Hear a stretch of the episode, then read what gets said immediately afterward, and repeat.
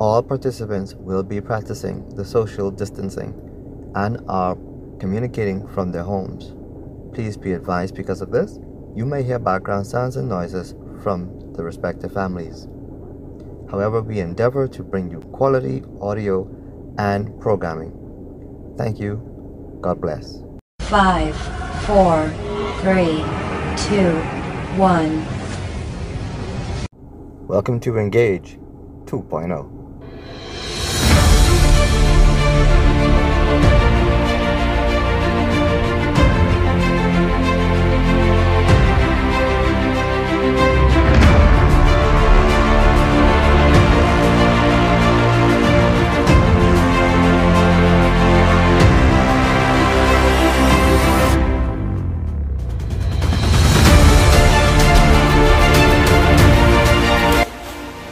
Welcome back to Engage 2.0. I am your host, Brother Edie.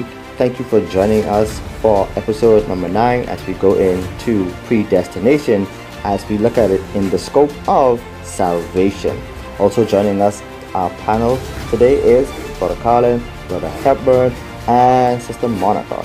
But if you haven't heard our previous episodes, you can go to YouTube, type in Heart to Heart 242 and there you will find all of our programs. You can bring yourself up to speed and follow us along as we're going into today's topic. Also, if you want to contact us, send us your thoughts, comments, or questions at heart to heart ministries 242 at gmail.com. Once again, that's heart number two, heart ministries 242 at gmail.com. So, before we go into today's topic, Brother Colin, could you lead us into a word of prayer? Let us pray. Heavenly Father, we thank you for this blessing that we can come together to share your word with your people and those out there. We thank you for your Son who have died for us on Calvary that we might have life, Maybe I might have life more abundantly. We thank you for each member on this panel, God, that you be with us. Let your Holy Spirit give us the word to say that we might be a blessing to someone out there. And God, as we continue this effort, God, keep us safe. In Jesus' name I pray. Amen. Amen. A boy is born in a wicked neighborhood. He grows up undisciplined. He learns to do evil things. The parents have trouble with him. At school, he gets into difficulty. It seems he can't be good. He fights and he steals. Finally, he is sent to a reform school. Despite the infliction of all kinds of punishment, he has no desire to be good. Years later, he becomes a leader of criminals. How do you account for this boy's life of complete wickedness? Some say he was a victim of circumstances, but others will say he was predestined by God to be bad. So let us go into today's topic of predestination using uh, that story, uh, it would seem as if some would say, you know, he was predestined to be bad. There was nothing that can be done because God had already put his mark upon him and he had no other choice but to be bad. But let's see what the Bible has to say. Uh, question number one Is God responsible for sin? Is God responsible for sin? Let us go to our first text for today, Romans 5, verse 19. But for by one man's disobedience many were made sinners. So by the obedience of one shall many be made righteous. The fact that many were made sinners refers to everyone born into this world. Let us read Romans 5:12.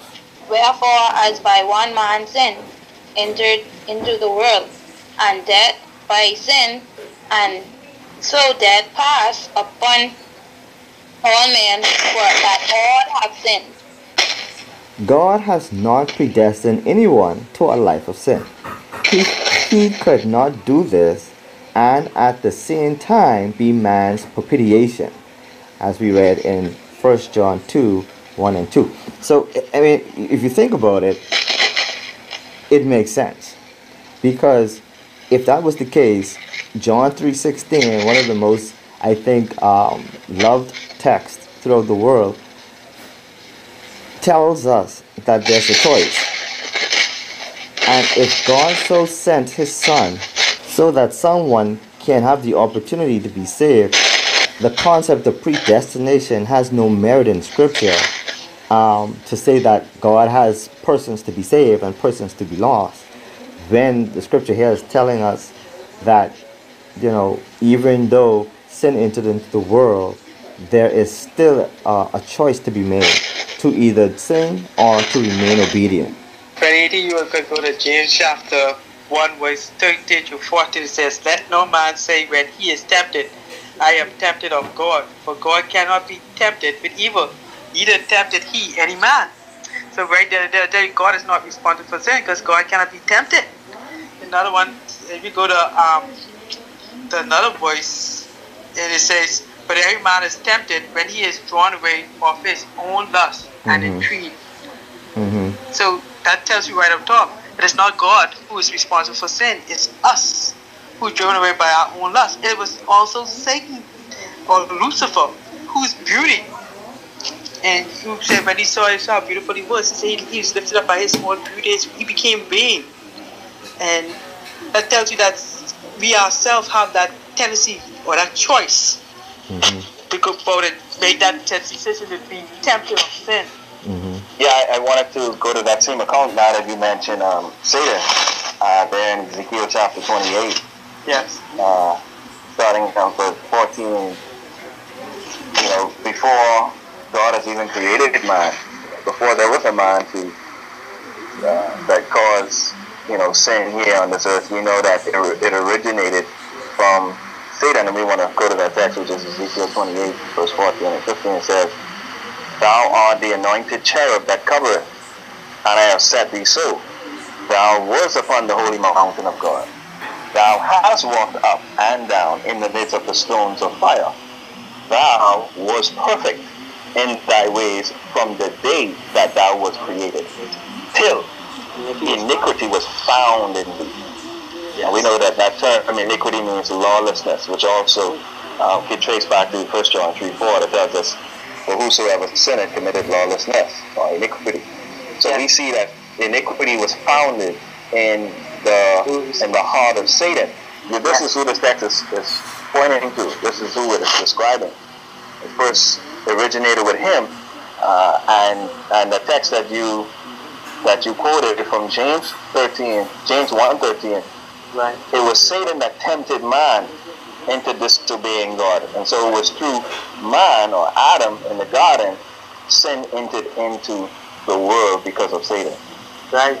You don't go too far. There's another verse you, I want you to add on that. Right, Ezekiel chapter 28, verse 17. It says, Thy heart was lifted up. I started to mention. It says, Thy Uh-huh. heart was lifted up because of thy beauty. And you know that's I don't know if Ah. you understand. Most people get you start to worship people who are pretty. You understand because of their beauty. Thou hast Yeah. corrupted thy wisdom by reason of thy brightness. Do you see that happen today?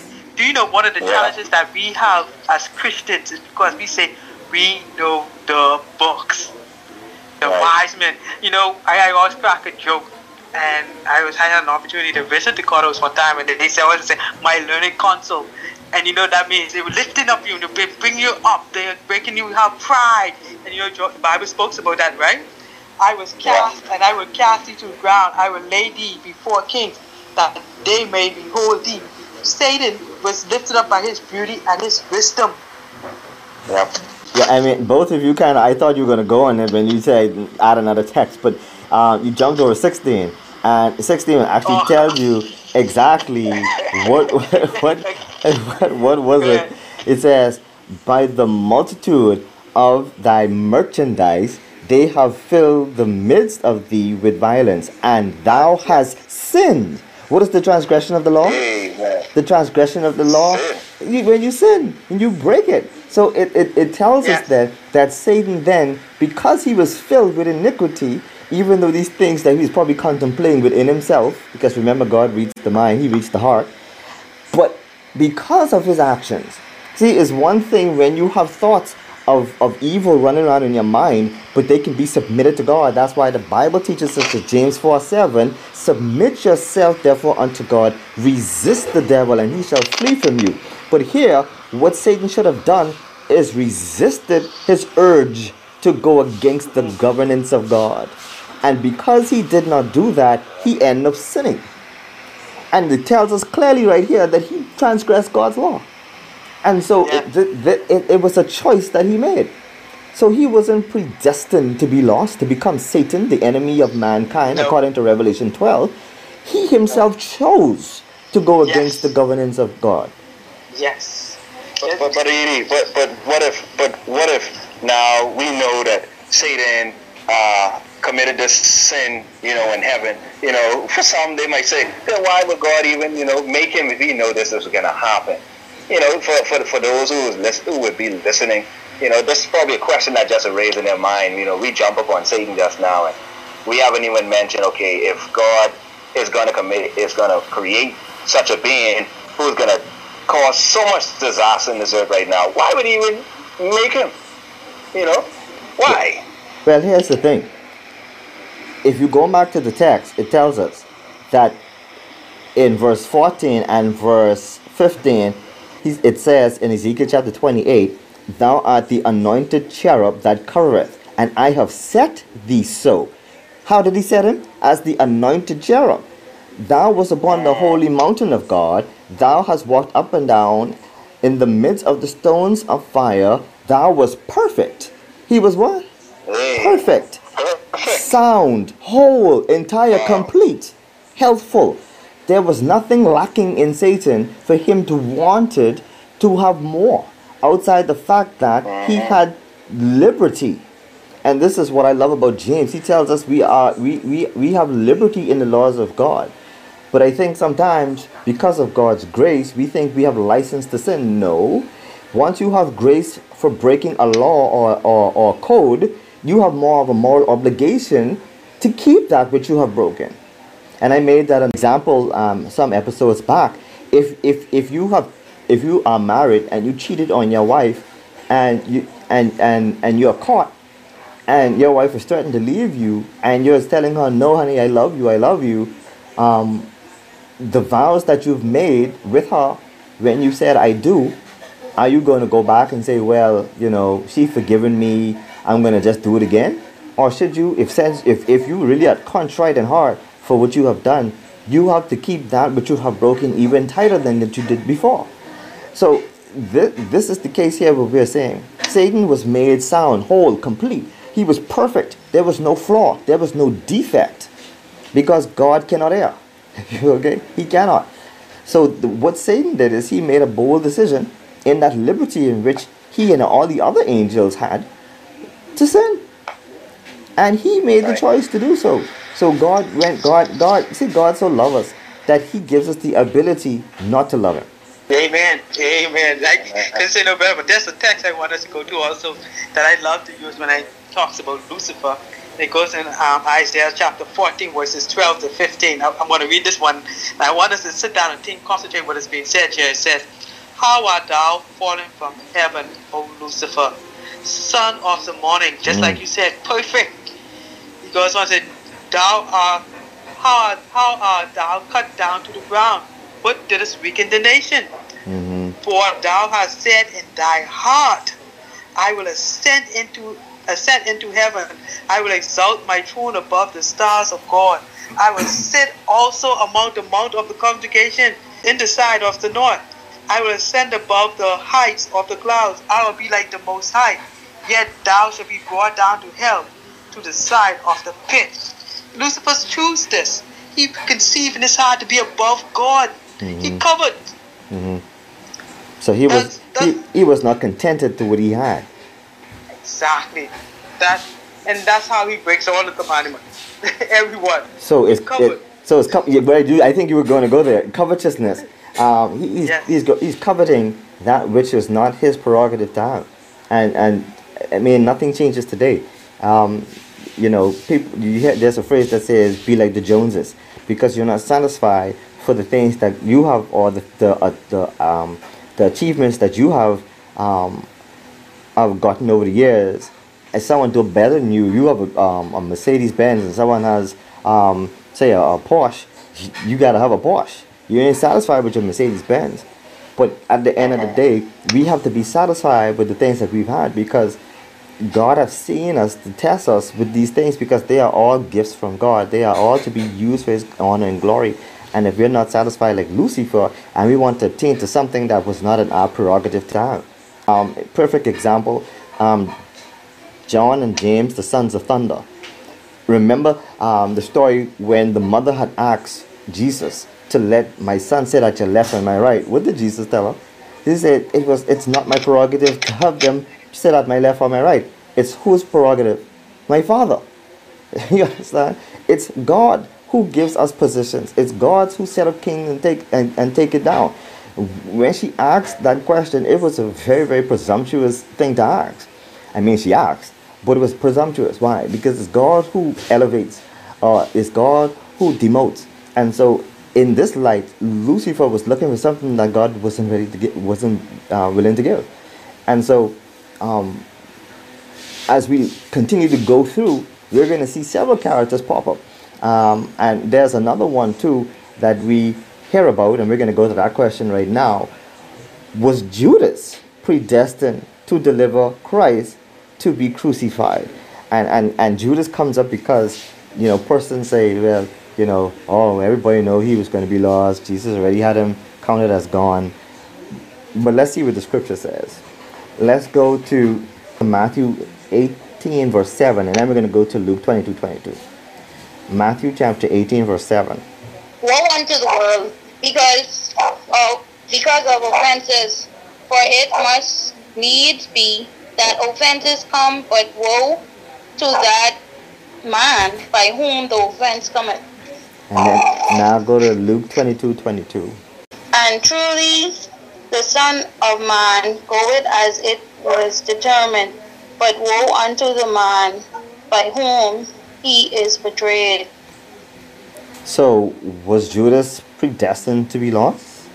Um, if you go back into the night of his, well, his arrest in Gethsemane, um, before that, you will notice G- Jesus is trying to do what when it comes to Judas? He was trying to save Judas. He was trying to save him. He was trying to save him. And, and Jesus being such uh, uh, um, the individual he was, he wasn't trying to call him out. Yeah, yeah, Judas, is you going to betray me, you know? But he was trying to subtly try to plead to his conscience that I know what you're thinking in your heart to do. And you don't know what you're about to do. And you do not know the ramifications of your actions. And so Jesus is trying to woo him so subtly um, that Judas himself would think about the things that he was doing, but he didn't do that. Um, he kept hardening his heart, hardening his heart, until um, Jesus told him, um, at least Satan through Judas, whatsoever thou doest, do quickly. Because he refused to let go of his plan to betray his Christ. Remember, he had already be, um, gotten the money from the Jewish leaders. And so he was making sure that he followed his plan to the T. But this is what Jesus does on our behalf on a daily basis. He tries to save us from ourselves from making foolish mistakes that we do not know the ramification of our actions.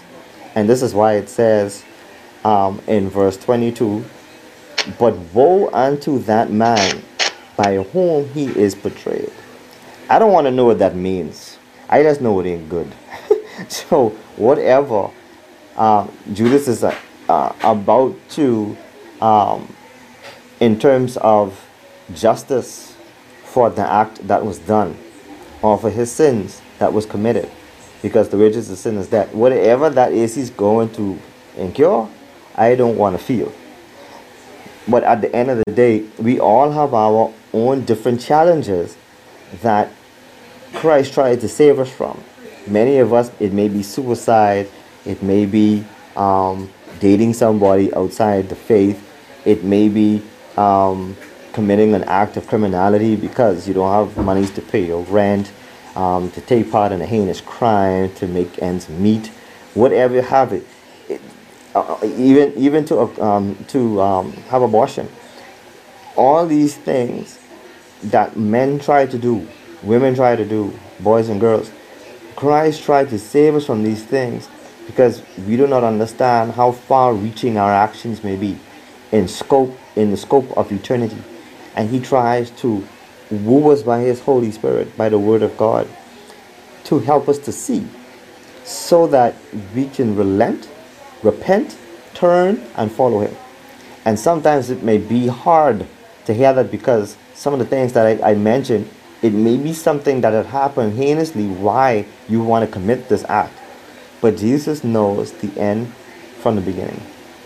And he knows, like he knew of Judas, if Judas did not let go of that plan of his, he's going to suffer the second death, which now is his lot. Because of that. For what? I think we read it before uh, in one of our in one of our verses. To what would I gain the world and lose my soul? Is it worth it? Was it worth it? No, because Judas didn't take the money and go build a house. he didn't take the money and buy a brand new donkey. he took the money, took it back to where he got it from and threw it on the floor. Because he knew with the curse stands to him whom betrayed in the in blood. And so at the end of the day, the things that we choose or want to do, is it worth eternity? Is it worth losing your eternal life? Yeah, I got in something there. Um, I was sitting down as we were speaking, and I went back to the first text that I opened up with, which is James chapter 1, and I'm going to go to verse 14 again. This is what happened to Judas. He says, But every man is tempted when he is drawn away of his own lust and mm-hmm. intrigue. Judas was drawn away by his own lust. If you go down to Matthew 26, 14, this is what is happening here. He said, Then one of the twelve, called Judas Iscariot, went unto the chief priests. And if you go to another voice, what happened when he went to the chief priests? This same Judas, then it goes in verse 27 of verse 3, says, Then Judas, which had betrayed him, when he saw that he was condemned, repented himself and brought back again the 30 pieces of silver to the chief priests and the elders the reason why Judas was um, tempted because he wanted the money. Mm-hmm. Whatever his motive was, and I cannot say no totally, but it, it seems like he's motive by money or power or greed. And there again, he was tempted just like he allowed himself to be drawn by his own lust, mm-hmm. his own desires, mm-hmm. and that's what that's what our, that's what happened to most of us. You know, we are drawn away by our own lust and our, our own desires, and until we get rid of that fleshly desires and those lusts and die to self, there's no help for us. There's no, we will fall into that trap of choosing the wrong choices or making the bad choices or doing the wrong things. Well, you know, I'm glad that you mentioned that because um, we have we have on record, according to the scriptures, incidences where it is almost like Jesus is trying to hint to Judas's characteristics, like right off the bat when he says, I've chosen you, and one of you is the devil. And scripture says it's relating to Judas Iscariot. You hear what was read of his character, and it shows that at the end of his life, Jesus told Satan through through the vessel of, of Judas, what thou doest do quickly. The beginning of Judas's life in the ministry of Christ ended the way almost practically it started because he did not allow the mastery to the mastery of the Holy Spirit over him. This, this is where you find that Second Timothy say, "I'm having a form of godliness and denying the power thereof." We find this right. we find this case with Judas that he's denying this inward change to take place, and he's fostering the, the, the, the lust of the flesh, the, the pride of life, and, and lust of the eyes. He's, he's fostering these things within himself, and because of that, the evil traits, the, the, carnal, the carnality bear sway over the spirituality. Because remember, he was amongst the 12, casting out demons and preaching sermons.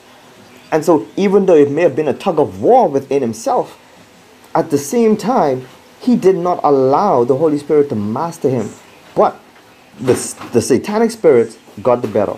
And, and it's so sad that even another incident where it said that um, when the woman who washed her, her um, poured the oil on Jesus' feet, the spikenard, and, and Judas got upset about it.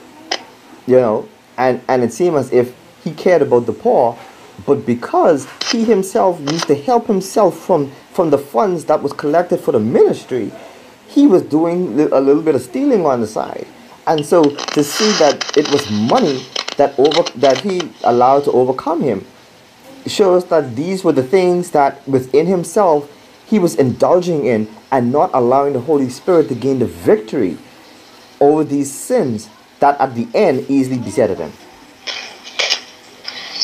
And but you're right because um, uh, most of the cases when you get Judas is mentioned is mentioned with the money, and it goes back to John chapter 13 verse 29. He said, "But some of them thought because Judas had the bag, which is dealing with the money, that Jesus said unto him, By those things which we have need of again mm-hmm. the, against the feast, or that he should give something to the poor." They, mm-hmm. And that at that instant they were thinking that when Judas left, he ran to give something for the poor, to buy something for the poor, to help for the needy, or help for the, the ministry, mm. to help them. But no, Judas went to betray Jesus. Mm. And, and one text says Jesus, Jesus was Satan, um, Judas was tempted by Satan. And you can be, and you cannot be tempted unless you are tempted or drawn away by your own lust of yeah. trade. Yeah. And so he, this is was his lust. His lust was money. Yeah. Yeah, this God, his God was money, and he he didn't he, he, he worshipped his God at the end and, and to the death, actually. Um, so let's look at question number three. Does the Bible speak of predestination? So does the Bible speak of predestination? Um, let us go to Romans 8, verses 28 and 29. And we know that all things work together for good to them that love God, to them who are called, are the called according to his purpose. For whom he did for, for for no, mm-hmm. he also did predestinate to be conformed to the image of his son, that he might be the firstborn among many brethren. Now, here's the thing, and, and I think a lot of persons um okay let's let's let's let's go also into 30 read 30 into that too moreover whom he did predestinate them he also called. Whom he called them he also justified. And whom he justified them he also glorified. I, I think that's a very important key to this text. Because here it shows where the pretest and I think but here when you mentioned the last program, uh, when you talked about those whom God had called, these were the ones who made who made ready a willing, obedient heart to follow God no matter what would happen. And, and, and, and this, because when you go back to John 3, you find that God so loved the world that he died, that whosoever, and the whosoever covers the entire world. But here we find that those who are called are, uh, are those also who are justified.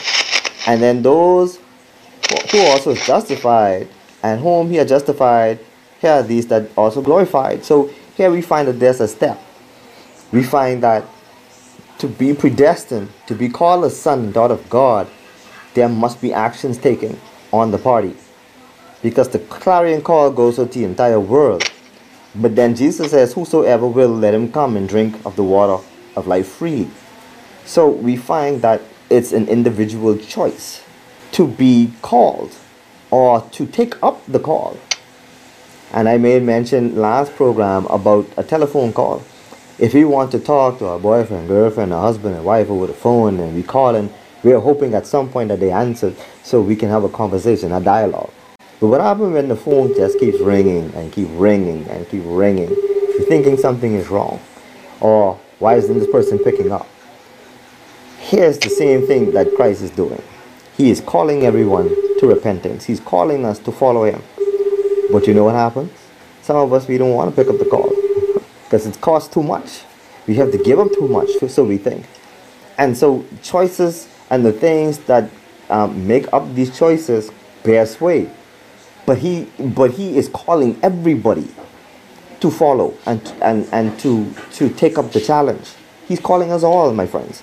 And so if if we say that oh some will be chosen, some will be lost, no.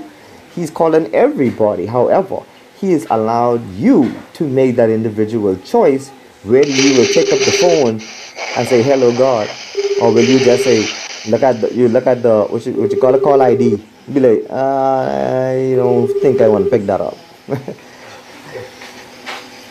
so, but it, it, it relates. It goes right back into choice. As we seen with Lucifer, he made a choice. As we seen with Judas, he made choices. So we, and we are not exempted. We all will have to make choices to follow our Savior. Very, I, I agree with that completely. Uh, so well said. I, I want to add to that too. There's a key word I see there. You know, just stand out to me so wide, so broad. You know, in in uh in verse 29. Uh huh. I think I see it. For whom he did foreknow.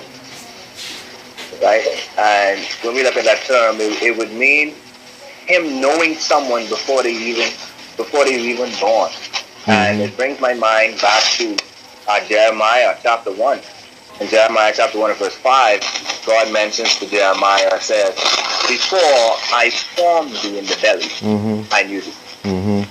You know, God is saying, before I created you, I, I I had you destined to be formed into the image of my son. Right. And that that is a that is a that is a privilege that is given to each and every one of us. You know, and and I would have to agree again with um, the verse that Brother Colin uh, began off with in James 1 14. But it tells us that, I read 13 and 14 again. Let no man say when he is tempted, I am tempted of God. For God cannot be tempted with evil. Right? Neither tempted he any man. But every man is tempted when he is drawn away doing nothing. Right? You know, when sin entered this world, the only thing God has been trying to do with humanity is to save us. He's been trying to save us. But because of our sinful nature, we've just been running. Running, running, running, running, running. We think we could run from God. Ain't nothing to sit from his eyes. And because God know exactly what we would do, he said, I'm still going to save them. Remember your favorite text? Romans uh, 5 8. Why will we get sinners? Christ died for us. So it doesn't matter how long we be running, you know, and, and I just think about my life. Uh, we've been running for so long, you know, and God put me at, put my back up against the wall. And I had no place to look. I couldn't look to the left, to the right, to the back, front, up, down. Only one direction I could have looked. And I had to look in faith. It wasn't even something I could see with my eye. I just had to look in faith to the words that was already spoken to me. Mhm. You know, the words that were already spoken is that I want to save you. Know, John 3 16, for God so loved the world that he gave his only begotten son. Whosoever believes. Whosoever. Whosoever believes is the invitation given that you can be saved. Now, I don't want to jump the gun because I know that's someplace down in, in the same title. Uh, we're going to get there. Yeah, uh, next question actually. Um, I, I, Right. the your your verse in Romans eight twenty nine, it says, "He also did predestinate to be conformed to the image of His Son." And so right. here, here is the crux of the matter. Is not just predestined to save, but those who will make the choice to be transformed, or that will be conformed to the image of the Son. That means we will have to put away sin. I, I think there's a quote from Spurgeon that says if we first want to marry Christ, we have to be divorced to sin. And and this, uh, you know, Absolutely. and and this is the thing. Th- th- This is what meets the individual. Do we give up our sins? Do we give up idolatry? Do we give up fornication? Do we give up drug use? Um, do we give up, you know, um, lies and all these other things? Do we give these up to follow Christ, to live a life of truth and purity and holiness and righteousness and right doing?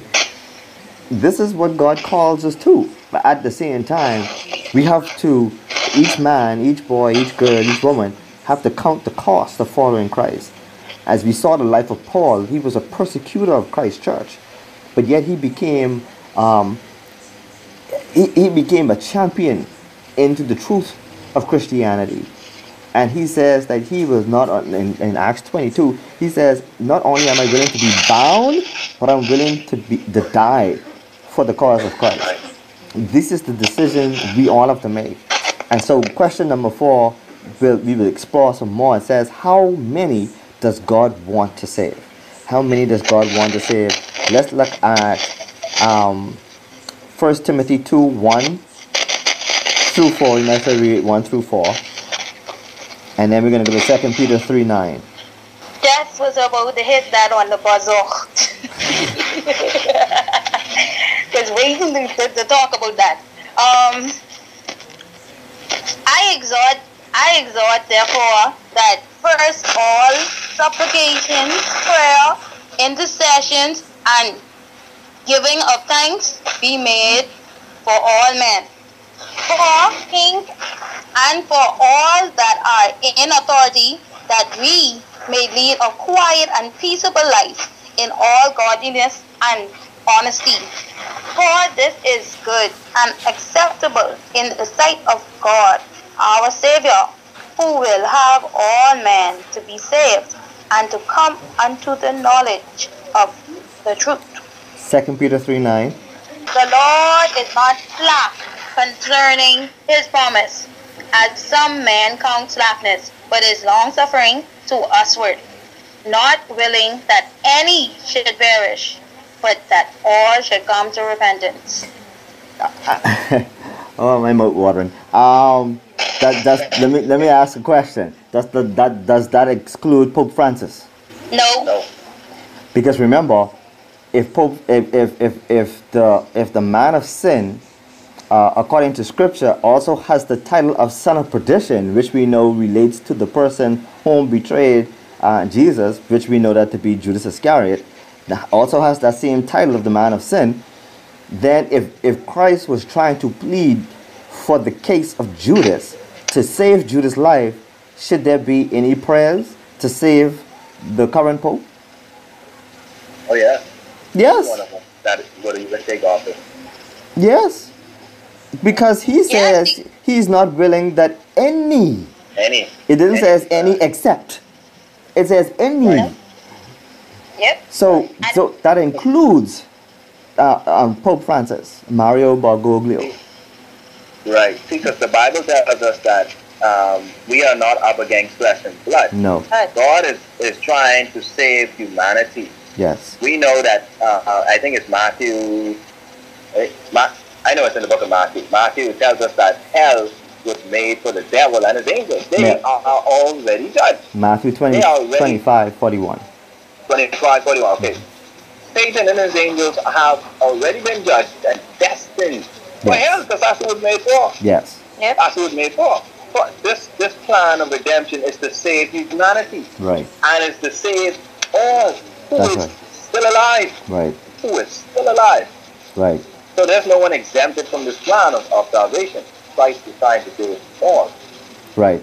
Because here, the ending part of 2 Peter 3 9 says, um, not willing that any should perish, but that all should come to repentance.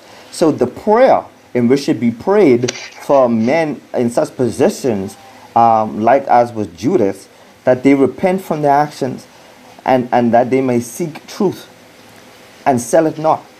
This is this, and you know, I've, I've heard persons say, "Oh, you shouldn't pray for the popes." Like, what what kind of nonsense is that? That's not biblical at all. And we've just verified why it's not biblical at all.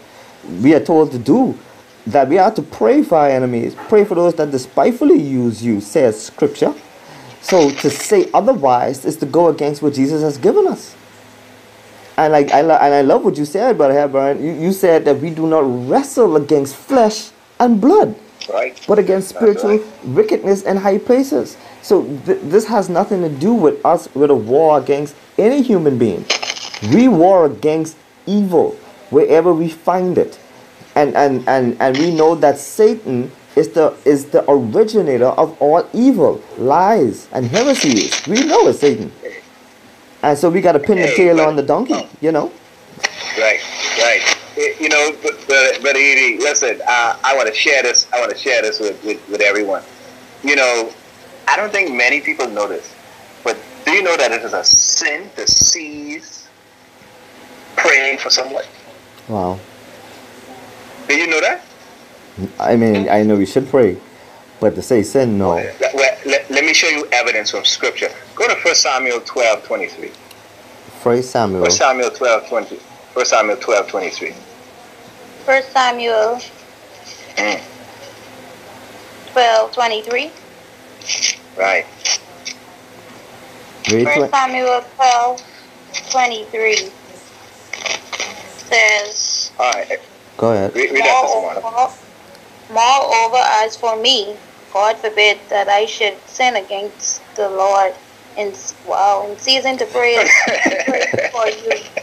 But I will Yeah, finish it. do the good and the right way. Wow. Oh, okay. So you see that? Yeah. You know, it's very shocking. I don't think many people have seen this text before. No, this is new to is me. a sin in ceasing to pray for you.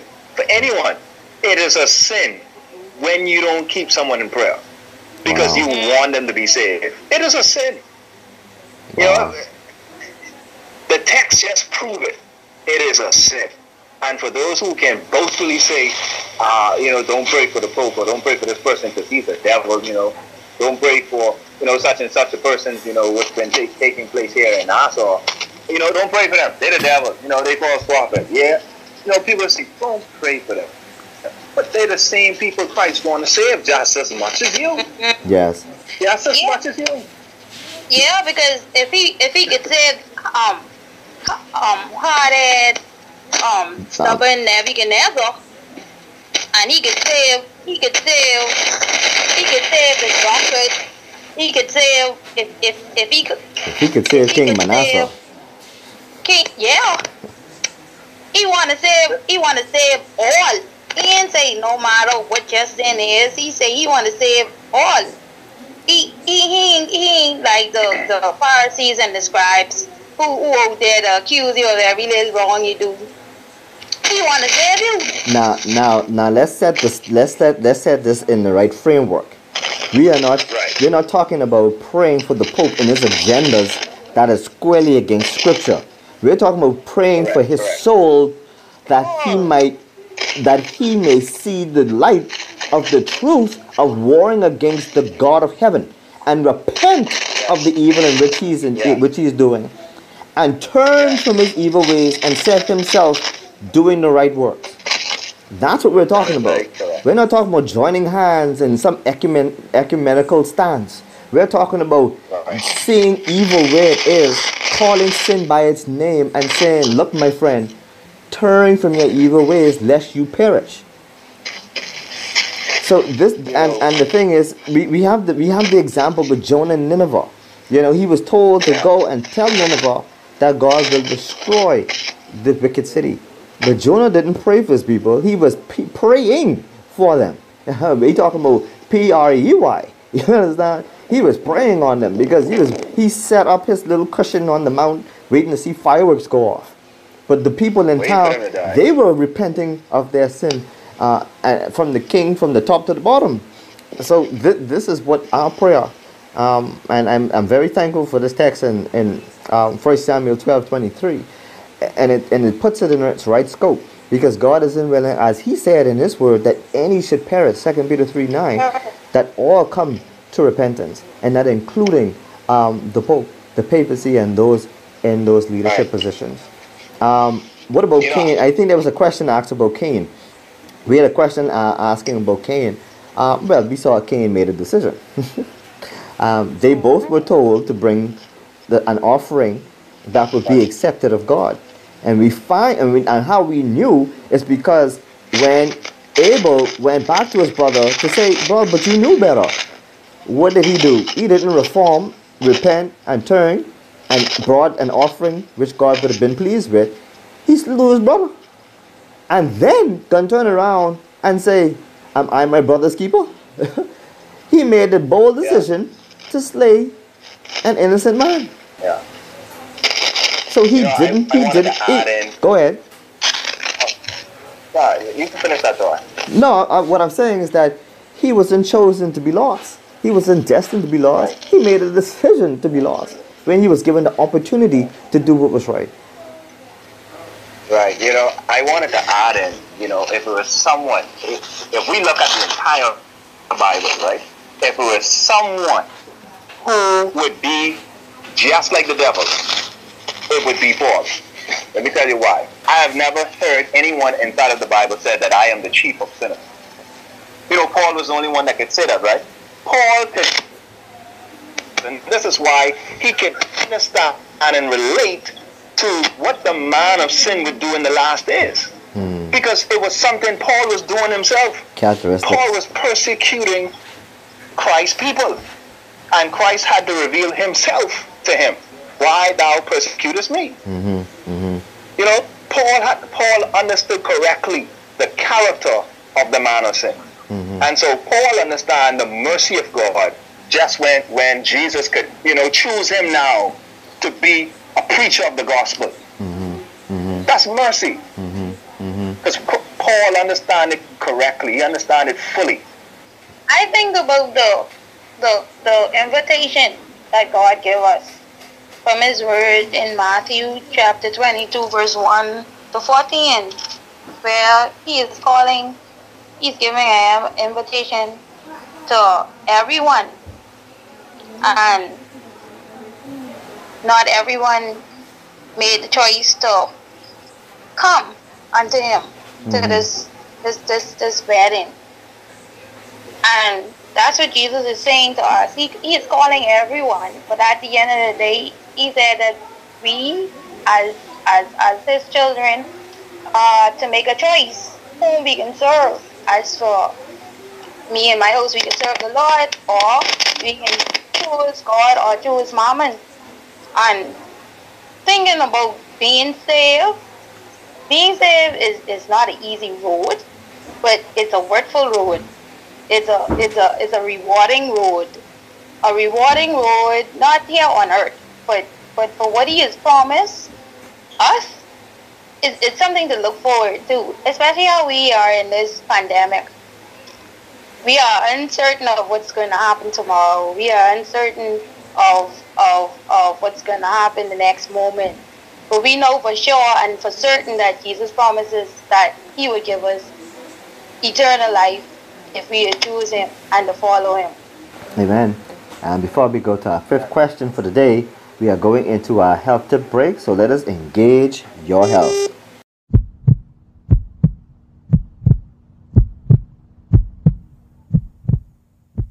Hello, everyone. Today, our topic is exercise. Get your body in motion. Yes, we are encouraging you to get your body in motion, get moving, and keep moving. Today, we continue our discussion of the eight laws of health or the eight natural doctors known as New Start. So, E is for exercise. Here's a letter that I received from Dr. Exercise, and it says, I am perhaps one of the least liked doctors because I make you sweat and maybe a little achy or painful every now and then. But guess what? Without me, your health suffers. Your body was made for me. God has made you with bones, joints, and muscles to move. You need me. You need to be active and exercise. Now, I'm going to examine you to see whether you are fit and getting enough exercise. Do you participate in activities like walking, jogging, swimming, or playing sports at least four times a week for at least half an hour or 30 minutes? Do you drink enough water to keep you hydrated before, during, and after exercise? Do you exercise in the morning as opposed to just before bedtime? If you are standing, are you able to easily bend over and touch your toes? Are you able to even see your toes? Are you able to walk up a flight of stairs without feeling like you're about to pass out? Do you get up in the morning and have the feeling like someone just beat you dead bad? Are you always feeling tired and exhausted? Are you able to concentrate and focus to accomplish your tasks really well? Are you mentally sharp and alert? Do you feel energetic and full of life every day? If your answer is no to most of these questions, then you need a good dose of me, regular exercise, and physical activity. Furthermore, if you don't get enough of me, you will not be able to walk up a flight of stairs without huffing and puffing. Your immune system will not fight off diseases as easily. More than likely, you will be overweight or even obese. You will often feel tired and have little energy. You will not be able to perform well at work or even at school. Your spiritual life may also suffer because I help you to think more clearly and be more receptive to the Holy Spirit. Here are some things I can also help you to do. I can help you to think, feel, and look better. And who doesn't want that? I can help you to sleep better. I can help you to achieve and maintain a healthy weight. I can also help you to decrease the chances of developing diseases like high blood pressure, type 2 diabetes, and heart disease. I am so important. I help you in every aspect of your life. So please, be physically active every day. Sit less and move more. Remember, we were made to move. Exercise at least four days every week for at least 30 minutes so that you can experience optimal health. But before you begin really vigorous exercise, check with your doctor to ensure that it's okay to do so. Find a variety of activities you enjoy doing. Make it a part of your lifestyle. Make it fun and exciting. Make it a family event. Get the whole family involved. I assure you, you will not regret it. So that was the end of the letter from Dr. Exercise. And I want to encourage you to become active and stay active. May you allow yourself to be transformed by the power of the Trinity as you seek to win your spiritual, physical, emotional, social, and mental health.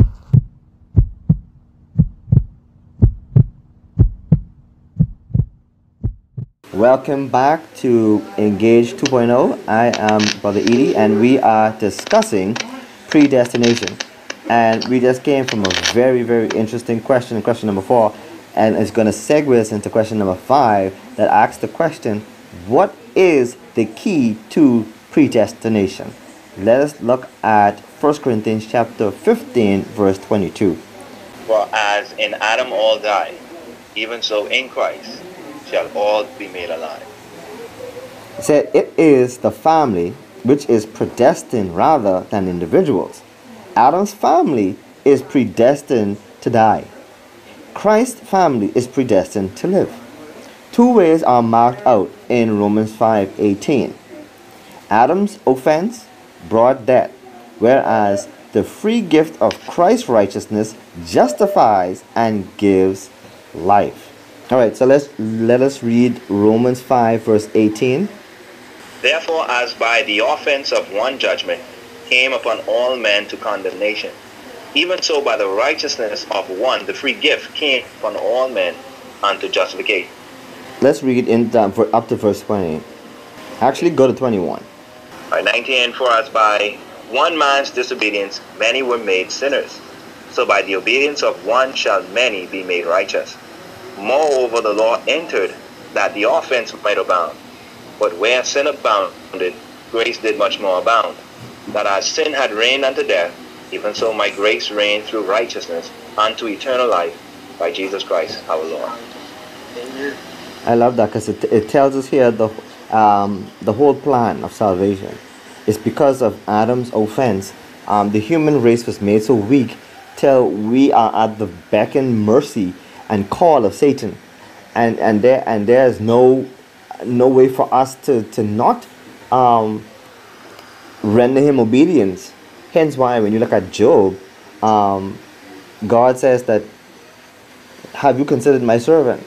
Because now we find that because of the promise that was given in uh, Genesis 3:15, there's a way for us to pull away from Satan's persuasions, Satan's temptations.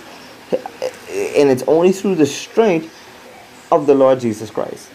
And and here now we can we can shift as it were the curse, the family curse, because as we as we just stated, um, the family is predestined to die. But through Christ, the family of God is predestined to live. And so it's the it's the choice of the individual to say, I want to break the family curse. And even when it comes to diet, it's the same thing. You know, um, we have diabetes and hypertension and all these other di- type of diseases that's plaguing societies because you know it's a it's a, a generational um, dietary habit.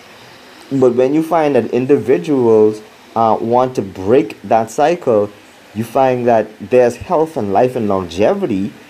Um, not saying that you're not going to die because you're vegetarian or you have a better diet or a more plant-based diet, but you you may have um, stopped a lot of things that could come about if you eat predominantly a meat-based diet and you break that cycle of that family curse um, in the same way in the spiritual realm that Amen. we find that um, when you keep God's laws, when you keep His commandments, you put yourself on the path of life.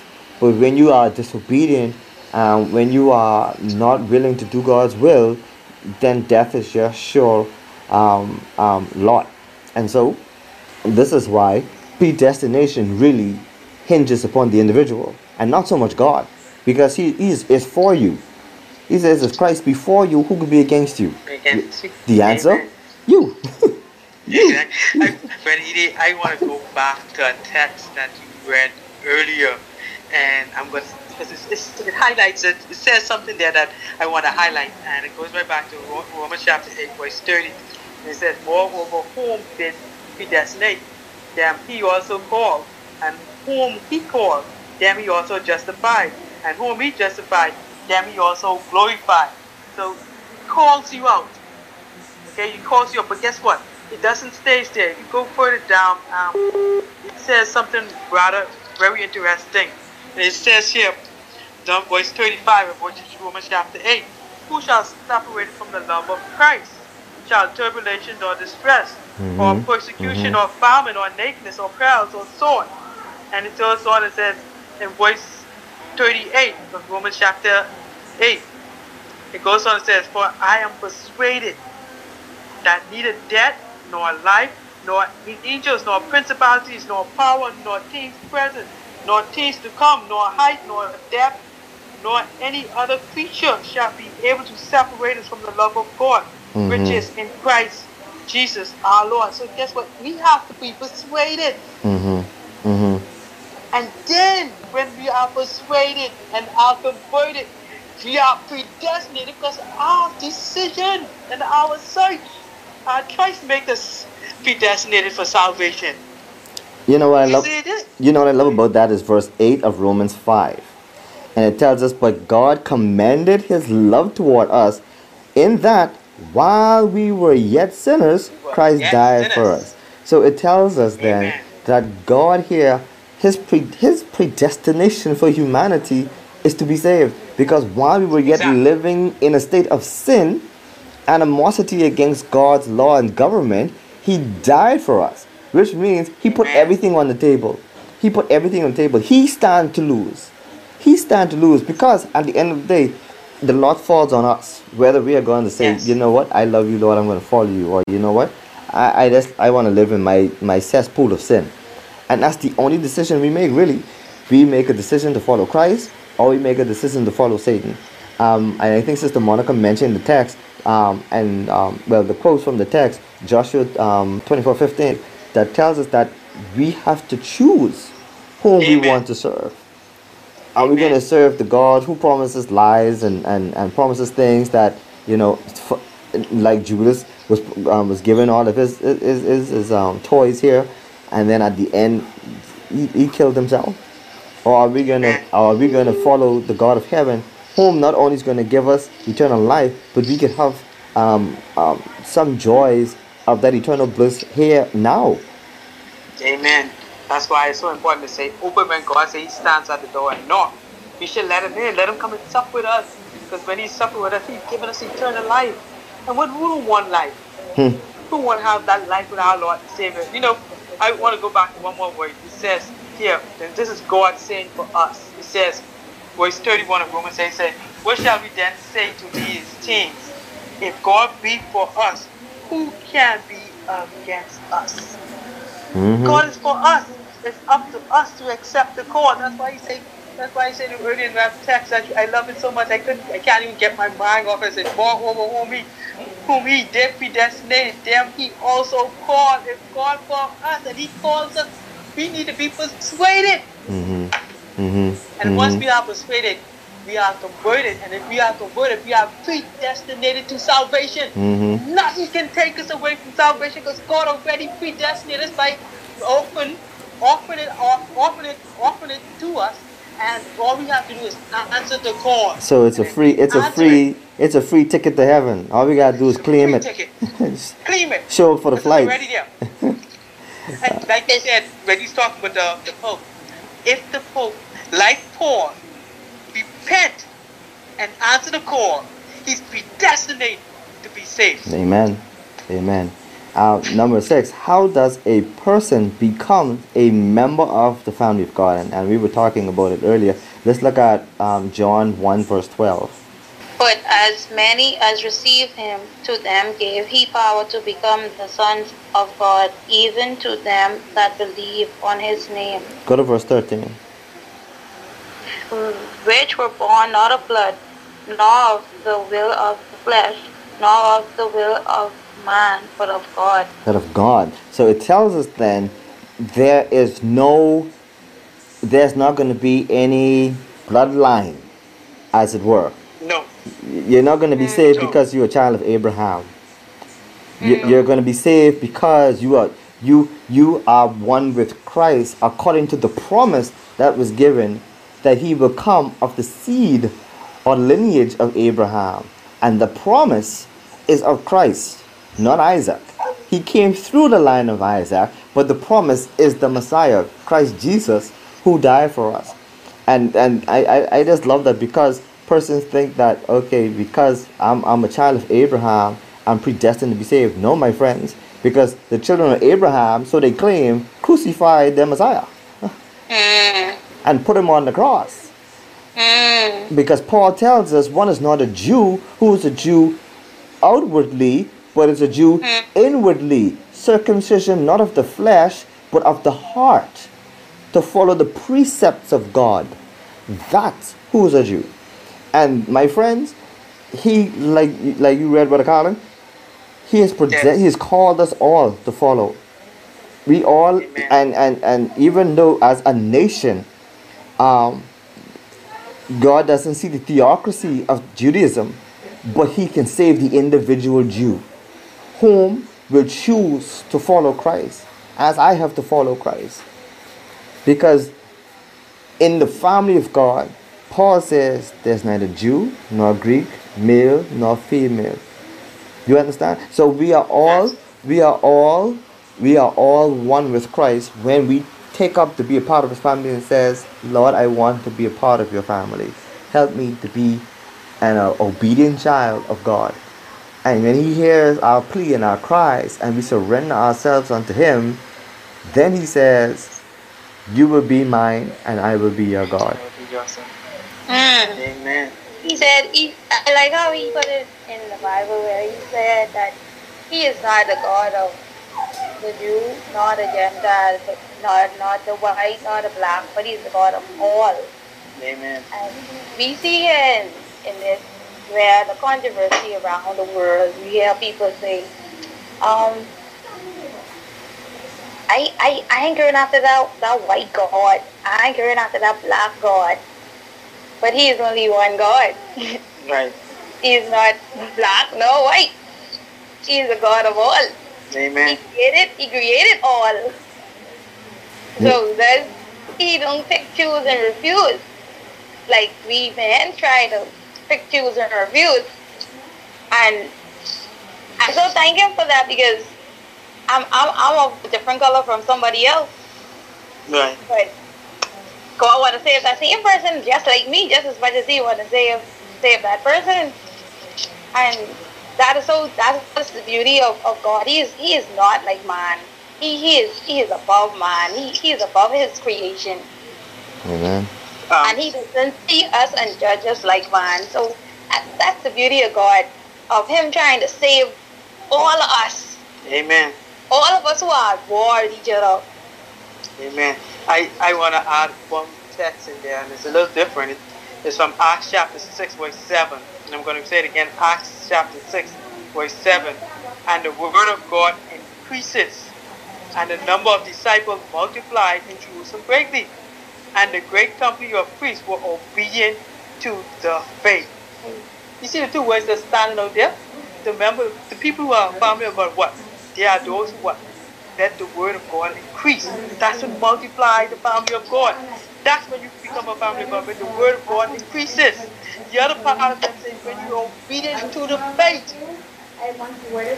Those are people that are family of God, who are obedient Yes. to God's word Mhm. and to the faith. And he didn't say that by accident, no. He said to the faith. You said faith because you have to believe Mm-hmm. to be obedient. Yes. Mm-hmm. You Yeah. cannot be obedient unless you believe, you know. No. You got to believe that word. And once you believe that word, you will be obedient by faith. Um, Galatians three Galatians, Galatians three fourteen says this that the blessing of Abraham might come on the Gentiles through Jesus Christ, that we might receive the promise of the Spirit through faith.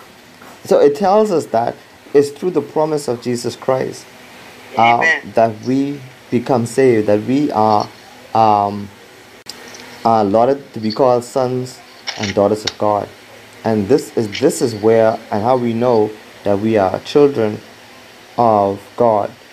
Says in verse 7, Galatians 3, Know ye therefore that they which are of faith, the same are the children of Abraham.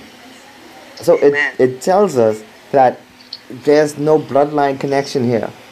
It's only through faith in believing in Jesus Christ, whom God sent through the lineage of Abraham, Isaac, and Jacob. This our Messiah, this Jesus Christ, whom it was foretold that he will be the Lamb of God to take away our sins. Once we believe on him, he will make us, fit us to be children of the Most High. John chapter 3, verse 1 to 21 speaks about baptism. That's John 3, 1 to 21, but I, I will start here at 3. Jesus answered and said unto him, Verily, verily, I say unto thee, except a man be born again, he cannot see the kingdom of God. Nicodemus said unto him, How can a man be born when he is old? Can he enter the second time into his mother's womb and be born? Jesus answered, Verily, verily, I say unto thee, except a man be born of water and of the Spirit, he cannot in, enter into the kingdom of God.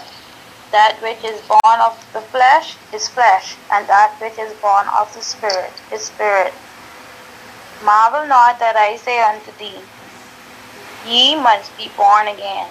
The wind bloweth where it listeth, where it listeth, and thou hearest the sound thereof, but canst not tell whence it cometh, and whither it goeth. So is every one that is born of the Spirit. Also have to be baptized and baptized with God's Holy Spirit Amen. to be, be called the child of Christ, to, to, to be saved. You know the thing, um, we dealt with the new birth in episode seven. I'm gonna leave a link in the description to that uh, because we went into depth into that, and I saw we haven't exhausted the topic, but um, just enough so we can understand um, what does it mean to be born again and to be baptized. But it, you know, it tells us that the prerequisites for entering into the kingdom of God or to being sons and daughters of God is first dying to self and this world and raising again into newness of life in Christ and being commanded by the Spirit to follow those things that will bring fruit um, or to bring merit to the fact that Christ is Lord and Savior of our lives. And you know, it like like we stated over and repeatedly, it's an open invitation, and all are um, all are invited to come to this marriage supper of the Lamb. All are, are, are told to come and be partakers into what Christ had done for us on the cross of Calvary and what He's doing for us now in the most holies. All are told to repent. All are told to come and drink. All are told to look upon Him whom uh, we have crucified. All. Amen. And uh, once again, it goes right back to the individual. And Yes. God is not going to force us to love Him. He's not going to do that. He didn't force Lucifer to love Him. He didn't force Cain to love Him. He didn't force Judas to love Him.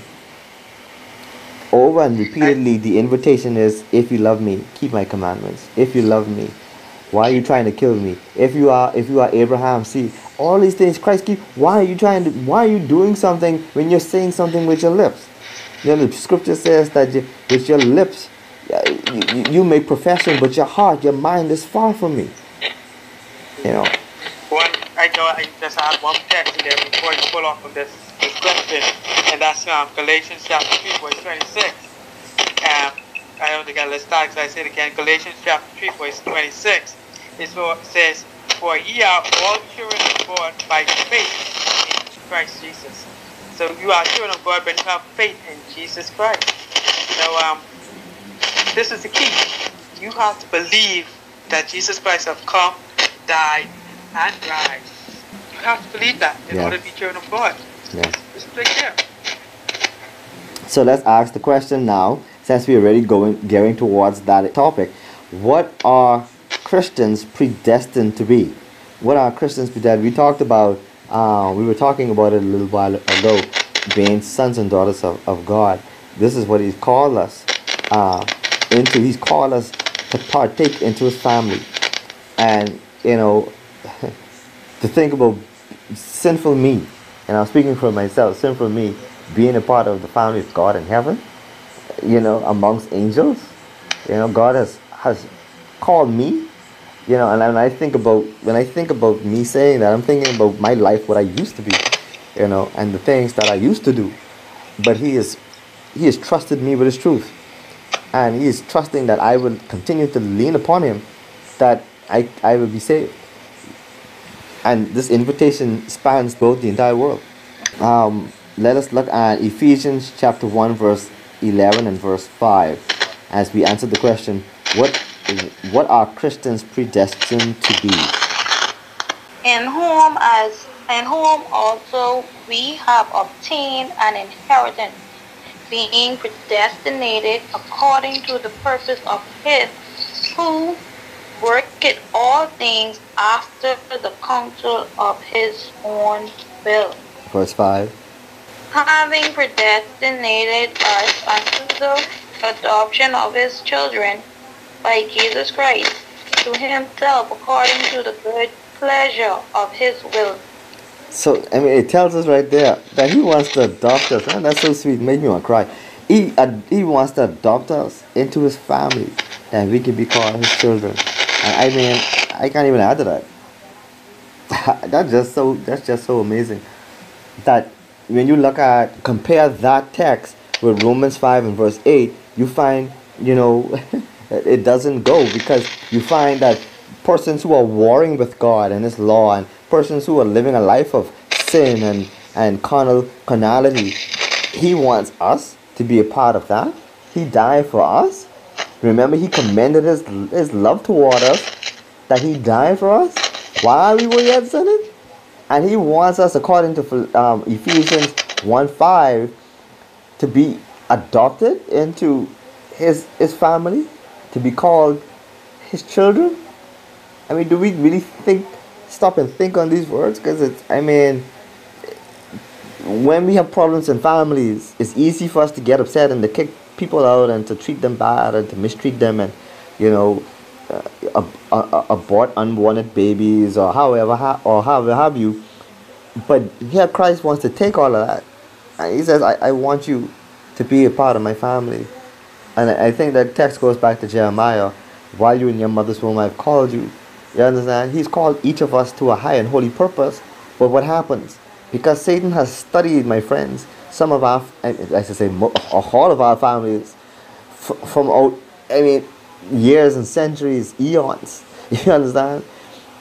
He studied our family's history. You know, some of us have a tendency to, to become alcoholics, drunkards, drug dealers, you know, fornicators, you name it. The list is long. And he puts things into the past that we could stumble and, and be caught up in these vices that we don't answer to the high and holy purpose which God has for our lives. But here, God doesn't call us to failure. God is calling us to be a part of His family. There's no failure in that. He's calling us to be one with He and His Father. There's no failure in that. The failure comes when we choose not to take up the invitation and to follow Him. And I think at the end of the day, the decision lies with you and I. Are we going to join into that heavenly band? Or are we going to say, nah, you know, I, I'm not good enough? He knows you're not good enough. Romans 5 8 tells us that. But Romans 5 8 also tells us that He loves you. That's why He died for you. And I don't think any of us should pass up that invitation. Let us go to our last and final question Who can be saved? Who can be saved? I think we've been quoting it all night. John 3:16 For God so loved the world that he gave his only begotten son that whosoever believeth in him should not perish but have everlasting life. Let's also read 2 Peter 1 10 and 11. Therefore, the rather, brethren, give diligence to make your calling and election sure. For if ye do these things, ye shall never fall. Amen.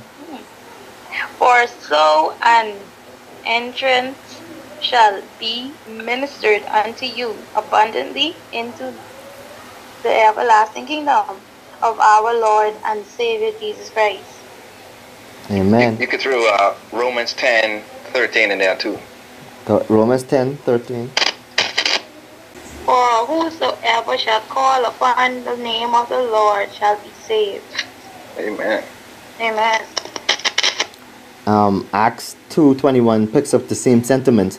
It says, And it shall come to pass that whosoever shall call on the name of the Lord shall be, not might be, shall be saved. Joel um, chapter 2 verse 32 says, Joel 2:32 And it shall come to pass that whosoever shall call on the name of the Lord shall be delivered. For in Mount Zion and in Jerusalem shall be deliverance, as the Lord had said, and in the remnant whom the Lord shall call. So it tells us that, as we've been stating here all day, it's an open invitation. An invitation that we cannot say we're not good enough or I'm going to wait till I'm perfect. God says, while you were a sinner. In fact, let me, let me read that text. Let me read that text again. Romans Romans 5 8, one of my favorite texts. If, uh, if you haven't known by now, now you know. And I'm going to read it from um, the Logos version. It says, But God demonstrates his love toward us in that while we were yet sinners, Christ died for us. It, it tells us how much God loves us, my friends. He took, he took, he took, he took upon him separation from his Father. He took our place upon the cross for us, that we do not miss out on what He's inviting us to. And He says, If I go to prepare a place for you, I will come back and receive you unto myself, that where I am, there you may be also. When I hear those words, it's like a parent to a child. Come, I want you, let's go, we're gonna go. It's like where I'm going, I want you to be. You understand? He, Amen, he amen. doesn't want us to miss out on this this this invitation of a lifetime. I mean, like I said, like an opportunity of a lifetime. He doesn't want us to miss it, my friends. And if we miss it, we only have ourselves to look in the mirror and say, why did I miss out on such an opportunity to be with my Lord and Savior? Um, Brother Edie, I got one for you. Um, John chapter 10, verse 9 11. I like to quote this text a lot too. He said, I am, at, I am the door. By me, if any man enter in, he shall be saved, and shall go in and out, and find pastures. The thief cometh not, but to steal, and to kill, and to destroy. I am come that they might have life, and that they might have, have it more abundantly. Mm. I am the good shepherd. The good shepherd giveth his, his life for his sheep. Mhm. Then you go to another one, Proverbs chapter 28, verse 18. Proverbs chapter 28, verse 18. Whoso walketh uprightly shall be saved. But he that is perverse in his way shall fall at once. Then you go to Isaiah chapter 45, verse 22, Look unto me, and be ye saved, all the ends of the earth, for I am God, and there is none else. Amen. Look unto our Lord and our Savior. And you know, one of my favorite too is um, Mark chapter 16, 16. He that believeth and is baptized Mm. shall be saved. Amen. Get? Amen. Amen. In conclusion, eternal life is dependent upon your decision. What will you do with Christ? In one of the parables, Jesus said, Many are called, but few are chosen. Matthew 22 14. All who receive the invitation to the wedding were predestined to eat of the feast, but they chose not to come. So the king sent invitations everywhere asking all to come. When they decided to come, they were given a wedding garment. One man at the feast refused the wedding garment and was cast out. The wedding garment, which fits us for an entrance into the wedding feast in Christ's kingdom, is Christ's righteousness. When you choose Christ, you are choosing life. My friends, we thank you for listening in and we hope that you hear the call of Christ telling you, Come, come enter thou into the joy of your Lord. He wants to save you, but it's you who have to want to be saved. Brother Dion, can you close us with a word of prayer? Sister Monica, your song. Let's pray. Father in heaven, Lord, we are so grateful for the study, Lord. That has been a great blessing to our ears. And Lord, we pray that it was a blessing to hearers, oh God, are out there in the world, Father. Those, oh God, that you know whose heart, Lord, you've been knocking on because you're willing to enter in, Lord. We just pray, Father, that they would hear the voice of Jesus and follow. Lord, we just want to pray for those who are struggling, Lord. You called each and every one of us to this great salvation that you desire for us to be in your kingdom. Lord, we know that there are many that are slipping up and are falling down, but Lord, please pick them up. We ask, oh God, that they would cry out, Lord, save me. Just as Peter was sinking deep inside of the ocean, he raised his hand and said, Lord, save.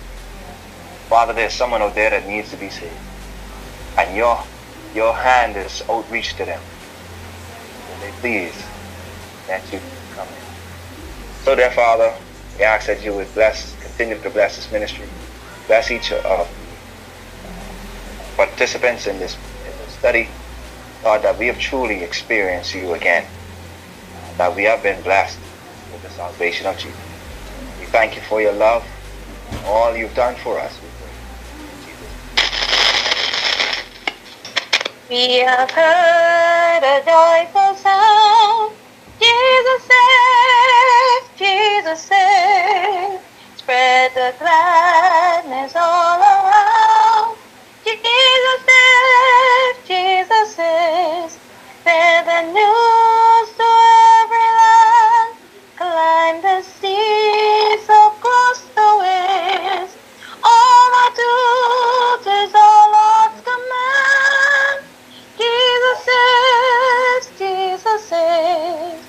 Walked it on the rolling tide.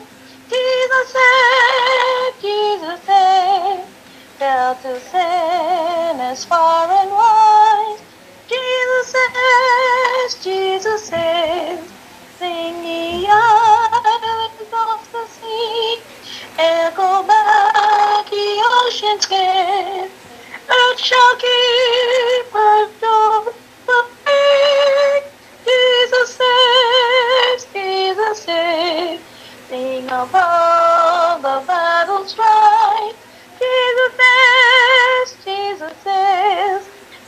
is death an endless life. Jesus saves, Jesus saves. Sing it softly through the dawn when the heart for mercy's case. Sing in triumphs all the dawn. Jesus saves, Jesus saves. Give the winds of mighty says, Jesus says, let the nations now rejoice. Jesus says, Jesus says, shout salvation